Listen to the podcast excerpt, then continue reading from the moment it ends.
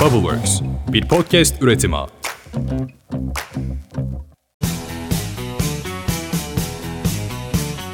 Merhabalar ben Yaren. Ben Ahsen. Güzel İğne'nin Yeni bölümüne hoş geldin. Bugünkü bölümümüzdeki konuğumuz Oğuzhan Sürel. Kendisi V-Health'in sahibi hatta şu anda bildiğimiz birçok hastaneye dokunmuş ünlü bir CEO. Aynı zamanda sağlık anlamında kanaat önderi diyebileceğimiz bir konumdasınız aslında insanları yönlendirme açısından değil mi? Estağfurullah. Profesyonel hastayım ya aynı zamanda. Belki onun için o diyebiliriz. yüzden olabilir. öncelikle hoş geldiniz Hoş diyelim. Hoş geldiniz. Teşekkür Nasılsınız? ediyoruz. Çok iyiyim siz. Biz deyiz.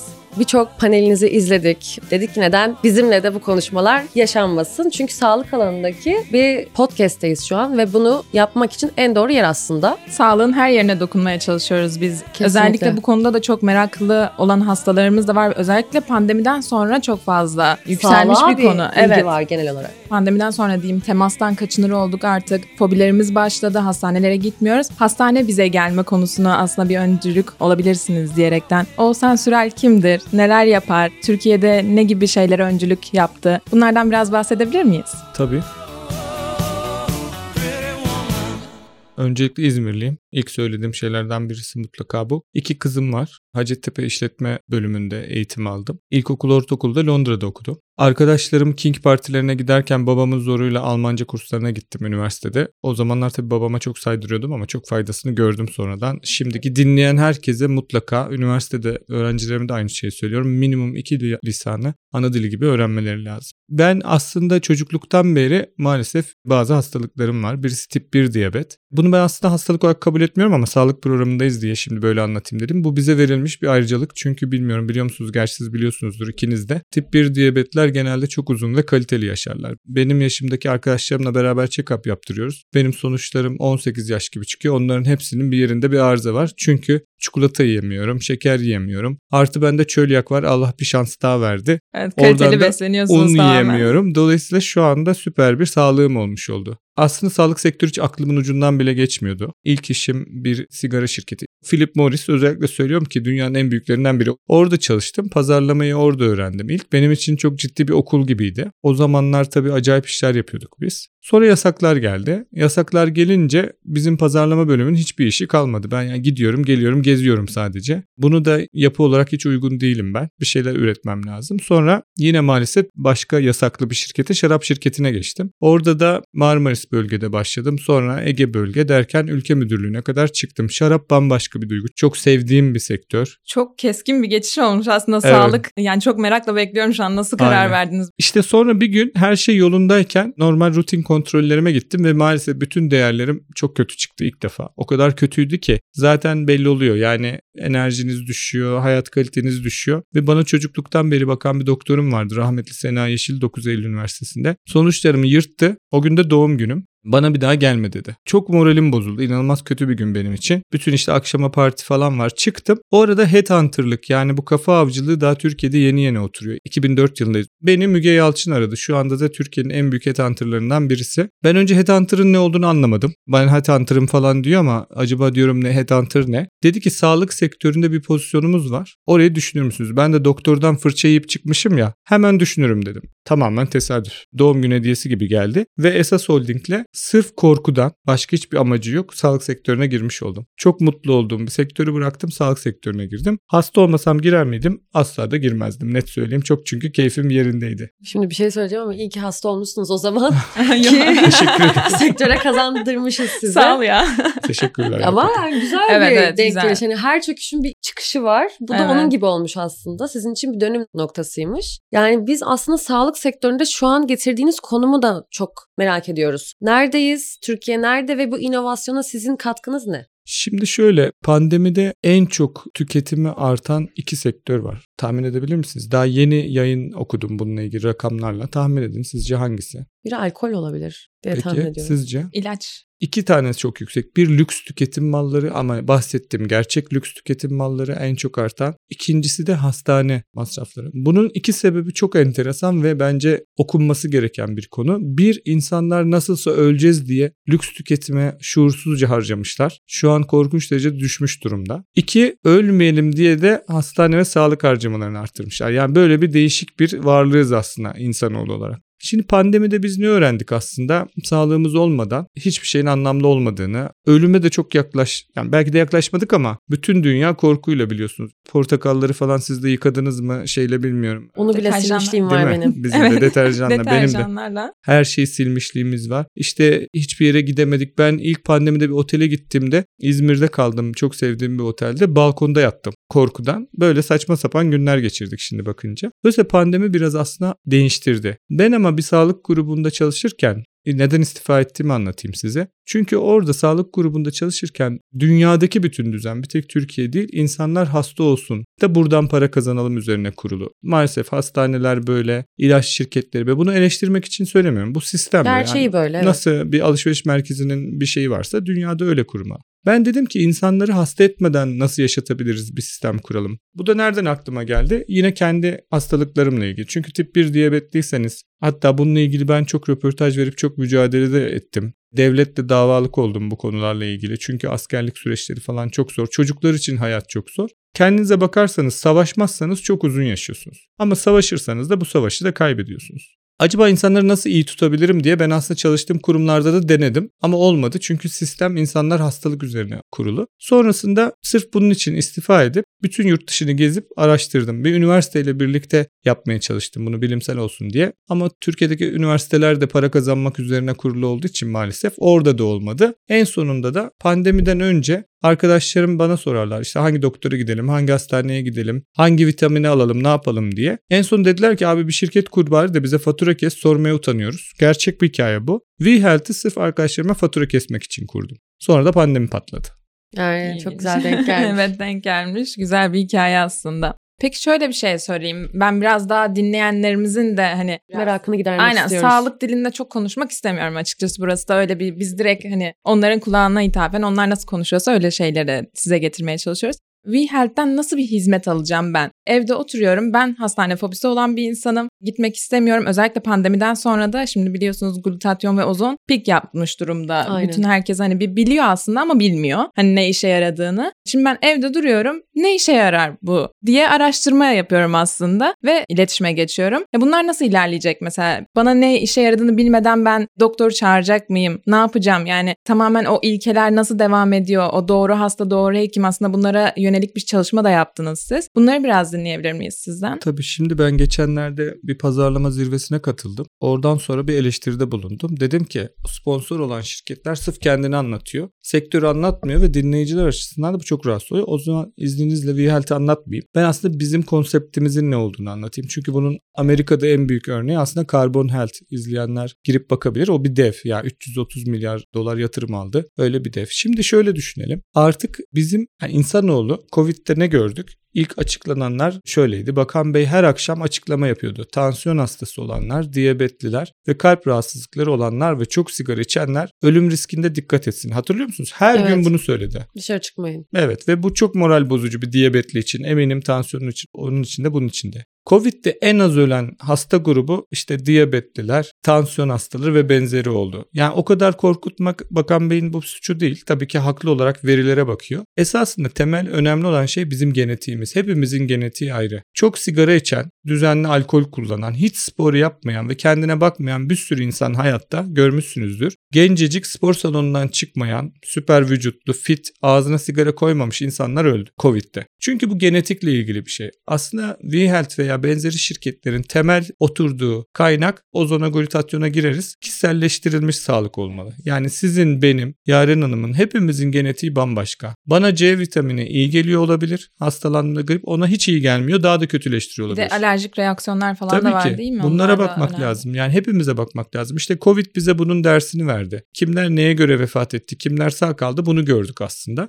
Bizde moda var maalesef. Sağlıkta da her şey olduğu gibi moda. Şu an ben bakıyorum özellikle sosyal medyada her yerde reklamlar yani. Kokteyller falan. Kokteyller, glutatyonlar, iyi kalmak için onu yapın, bunu yapın. Korkunç derecede bir bilgi kirliliği olduğunu Kesinlikle. düşünüyorum. Bunlar doktor kontrolü olmadan, sizin özellikleriniz bilinmeden asla yapılmamalı. Bir yerde bir sonu gelecek diye düşünüyorum bunun. da. Kesinlikle yani şimdi zaten yavaş yavaş siz de biliyorsunuz son gündemlerde böyle güzellik merkezlerinin kapatılması yavaş yavaş artık onlar denetime giriyor. Hani biz de buradan bir duyuru yapmış olalım. Bunlar çünkü basite indirgenmiş bir şey değiller. Sağlık özellikle hani güzelliği de geçtim. En başta bunların denetime girilmesi gerekiyor. Merdiven altı dediğimiz o klinikler şu an tamamen sektörü kötü bir hale sokmaya başladı ve hani sizin gibi başka şirketler de bununla kötü etkileniyor diye düşünüyorum. Çünkü biraz da bunun bir ücreti var biliyorsunuz. Yani Tabii. onun doğruları konuşmak lazım burada da. Bir kokteyle reklam asıyorlar oraya şu kadar. İşte atom. Fiyat Evet. verilmesi Fiyat bile veriyorlar. Yani çok yanlış ki yasak zaten. Aynen. Şimdi düzenlemeler o yüzden geldi zaten Instagram'da falan ama podcast'te yok bu düzenlemeler ve her şey serbest Avantajlıyız. burada. Duyuralım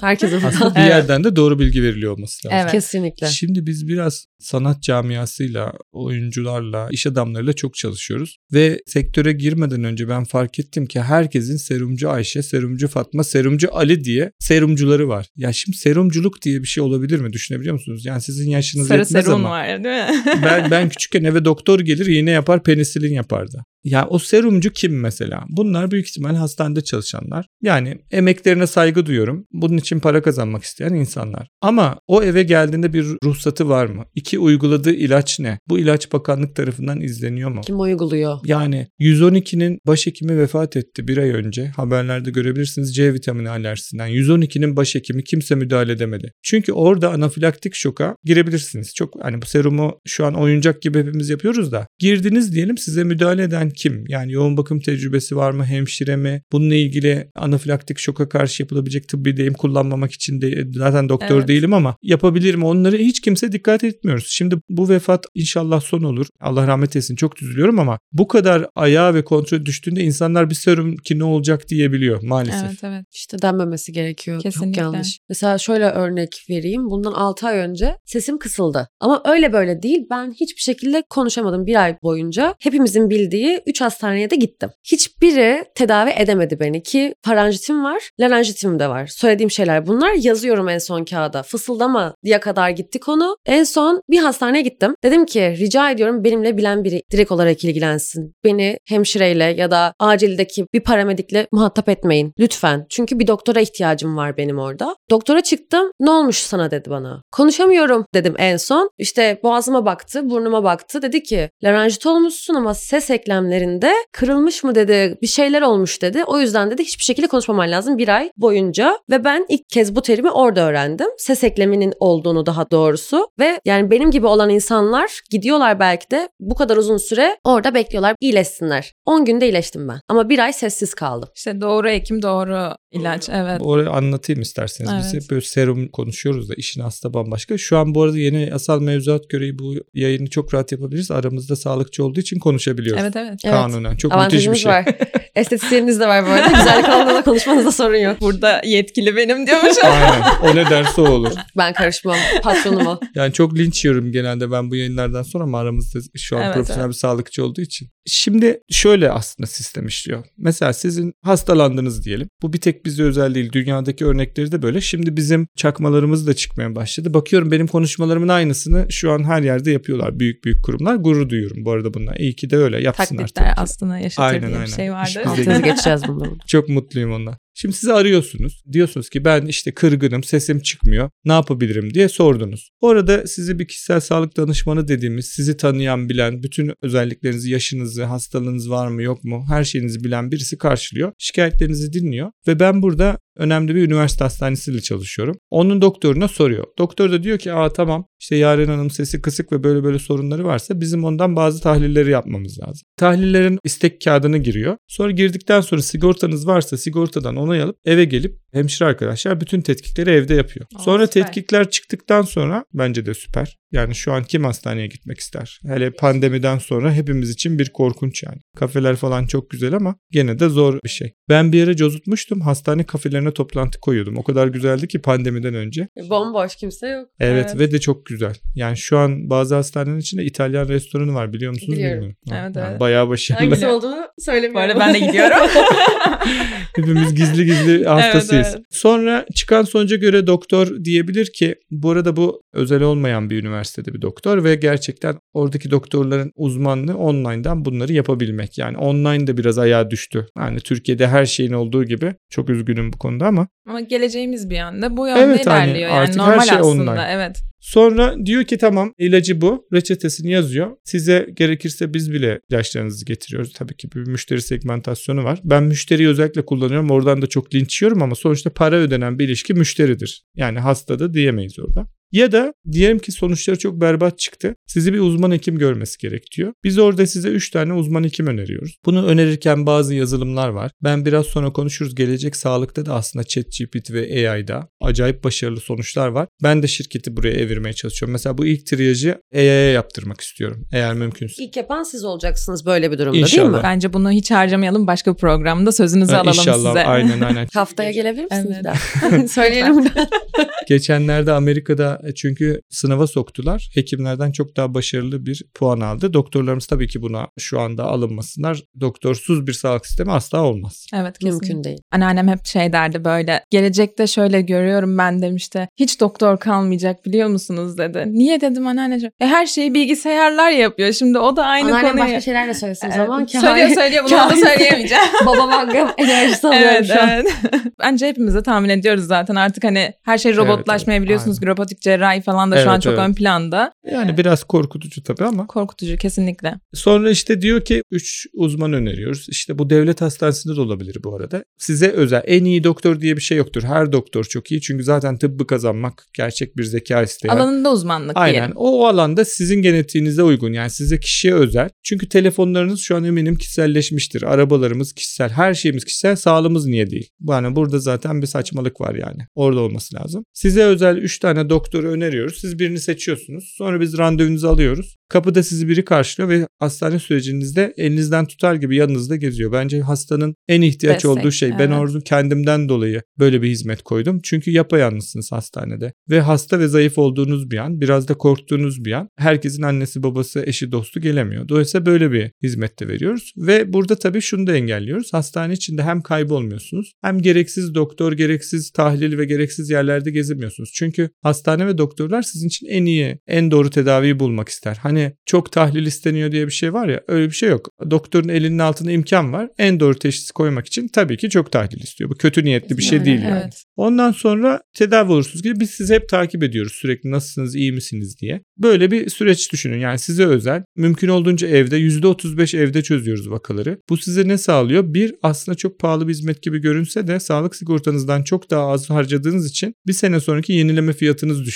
Nakit ödüyorsanız nakit fiyatınız düşüyor. Aslında pahalı bir hizmet değil. Yakında app çıkacak. Spotify gibi olacak biraz. Üye olup kullandıkça ödeyebilirsiniz ya da aylık bir Hizmet bedel ödeyip alabilirsiniz. kullanabilirsiniz. Bu, bu temelde yaptığımız ama benim en önemsediğim hasta olmadan iyi bakmaya çalışmak. Bunun için de bir genetik test buldum ben dünyada bir yer. Kendimde uyguladım ilk yıllar önce. Ben mesela hep 10 bin adım atıyorum her gün. Diyorlar ya 10 bin adım atın 10 bin adım atın. Doktorum sürekli beni zorluyordu. Her gün minimum 10 bin adım at. Hatta 5 bin 10 bin adım da koşuyordum. Sonra kahvaltı yap asla aç çıkma diyorlardı. Bunlar zaten hepimize denen şeyler genelde. Benim çocukluktan biraz kolesterolüm, kan değerlerim bozuk olduğu için akşamları et yeme, sebze ye. Ben hep doktorlarıma uydum yaşadım ve 105 kilo civarındayım. Değerlerimde kolesterol ve şeyi indiremiyoruz. Sonra genetik check-up'ı yaptım. Bana diyor ki asla kahvaltı yapma senin genetiğine uyandıktan sonra 5 saat boyunca bir şey yemeye uygun değil. Yürüme çünkü dizlerin uygun değil. Doğru benim babam ve iki halamın diz protezi oldular. Ben ki deli gibi yürüyorum yani düşünün onca zaman. En komiği de akşam et ye. Sebze yeme diyordu. Doktoruma götürdüm. Oğuzhan'cığım sen ölürsün bunları yaparsan dedi.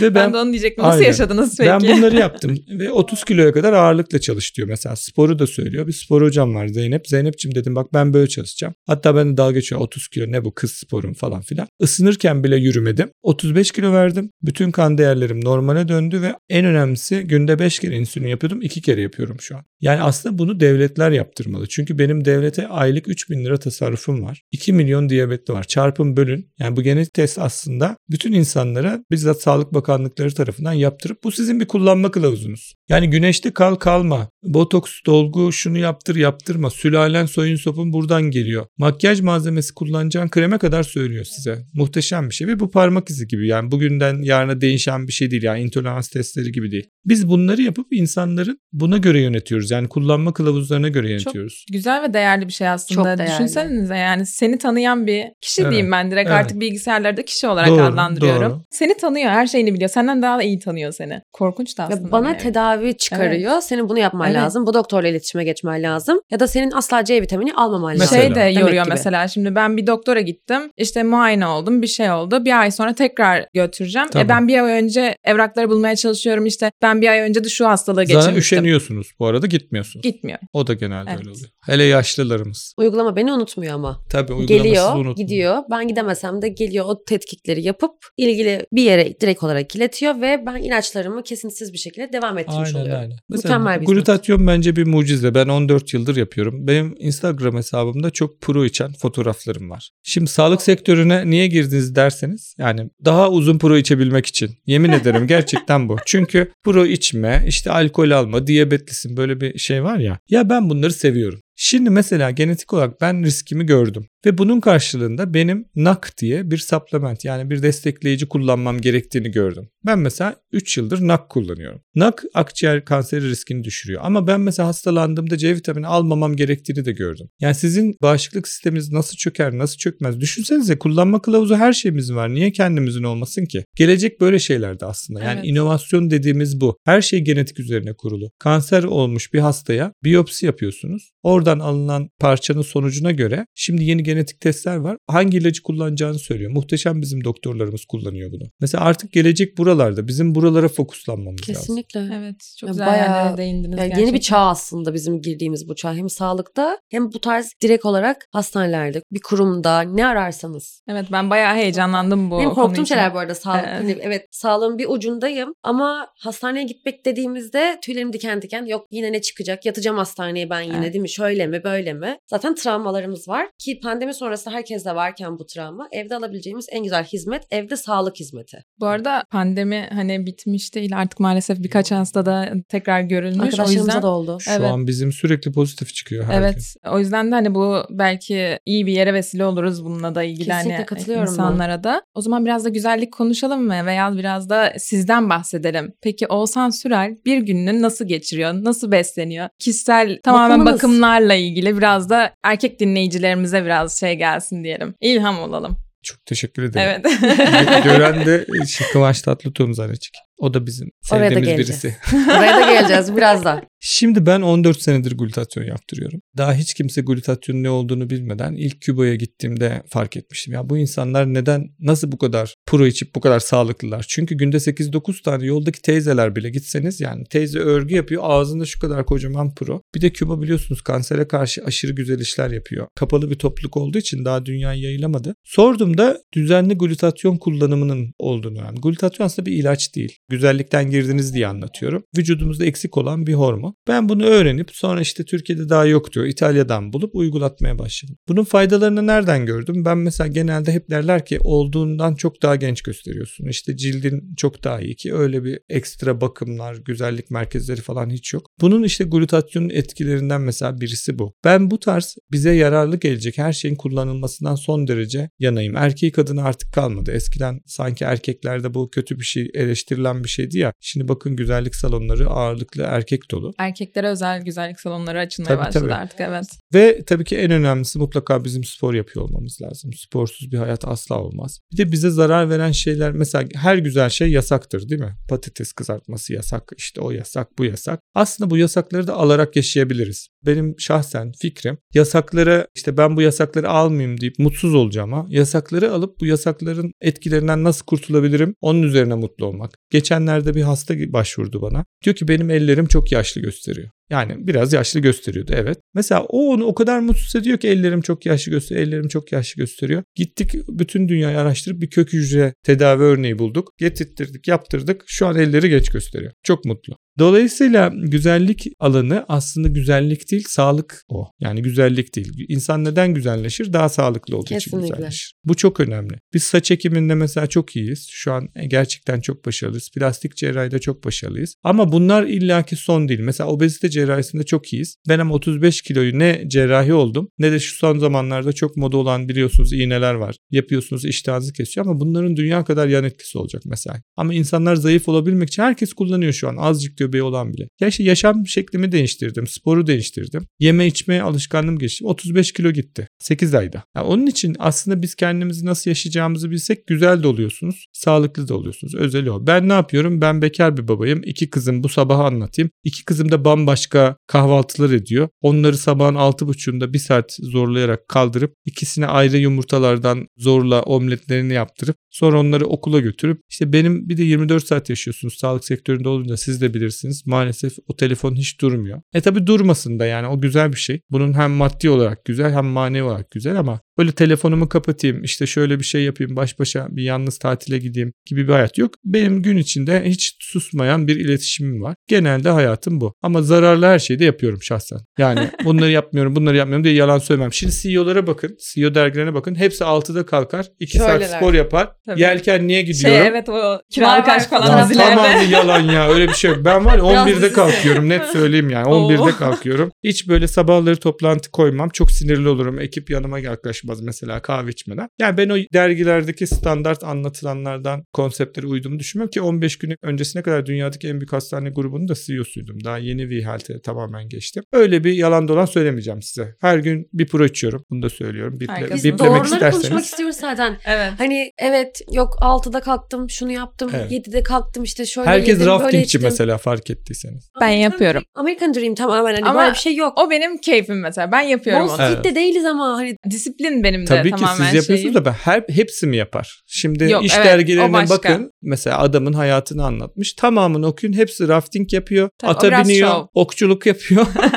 Valla ben pro içiyorum günde bir tane mutlaka. Viski tadımlarına mutlaka gidiyorum. Şarap hala kör tadım yapabilirim. Yani gözlerimi kapayın yılın Programdan cinsini sonrası bulurum. not alayım ben de o bu şeyleri. Favorilerim. ben viski sevmeyen bir insanım bu arada. Sevmeyi Denemeye çok gideriz istiyorum. evet. İskoçya'ya gidin. Bence çok güzel. Önce ya. Türkiye'den bir başlayayım. Bir sevmeye başlayayım verirler. sonra İskoçya'ya giderim.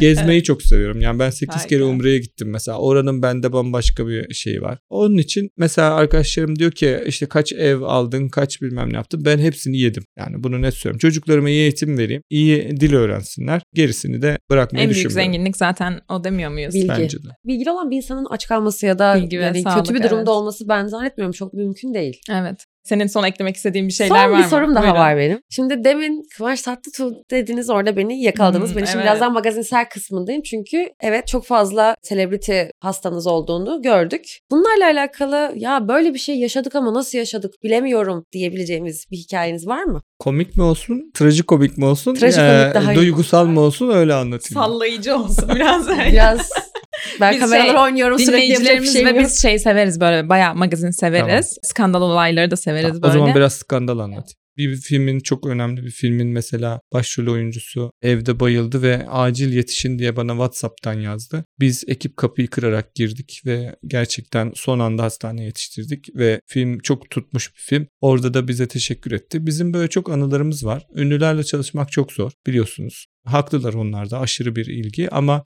biz hemen hemen hepsiyle çok çalışıp çok güzel bir ilişkimiz oldu. Çok da mutluyuz o camiaya hizmet vermekten. Yeni bir hatta ondan da bahsedeyim. Bayağı bildiğimiz Mel Gibson'lar, Tom Cruise'ların olduğu bir tekne gezisi oldu. Bunu anlatamıyoruz normalde ama işte onların Datça ve Bodrum arası gemi seferlerinde biz iki doktor, iki hemşireli yanlarındaydık ve aklınıza gelebilen herkes oradaydı. Bizi de New York'tan buldular. Çok gurur verici bir sebep. Zaten en iyi müşteri deneyimi ödüllerinden birini aldık Evet geçenlerde. gördük geçen. Çok mutluyuz. İnşallah daha da iyi olacağız. Tebrik ederiz bu arada. Teşekkür ederim. Gerçekten Evet, evet. Türkiye'nin ya da dünyanın diyelim bu tarz kurumlara ve ilgiye ihtiyacı var. Çünkü insanlar bir yerde sadece para amaçlı yapıyorlar. Tek kazançları o. Ama biz hem insan kazanmak hem de gerçekten bu işi doğru yapan insanlarla beraber olmak istiyoruz. Yani o yüzden çok teşekkür ederiz. Evet, ben Katkılarınız bir için. vatandaş olarak gurur duydum açıkçası Türkiye'de böyle iş insanlarının bir inovasyona yön vermeleri, bir Kesinlikle. sağlıkta buna yön Kesinlikle. vermeleri çok gurur verici yani bir çok şey. Etkileyici de aynı Evet. zamanda. Çok teşekkür ederiz. Çok teşekkür ederiz. Ayaklarınıza sağlık.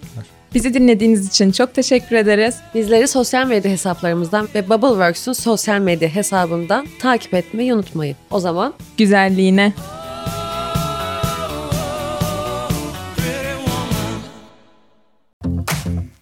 Bubbleworks bir podcast üretimi.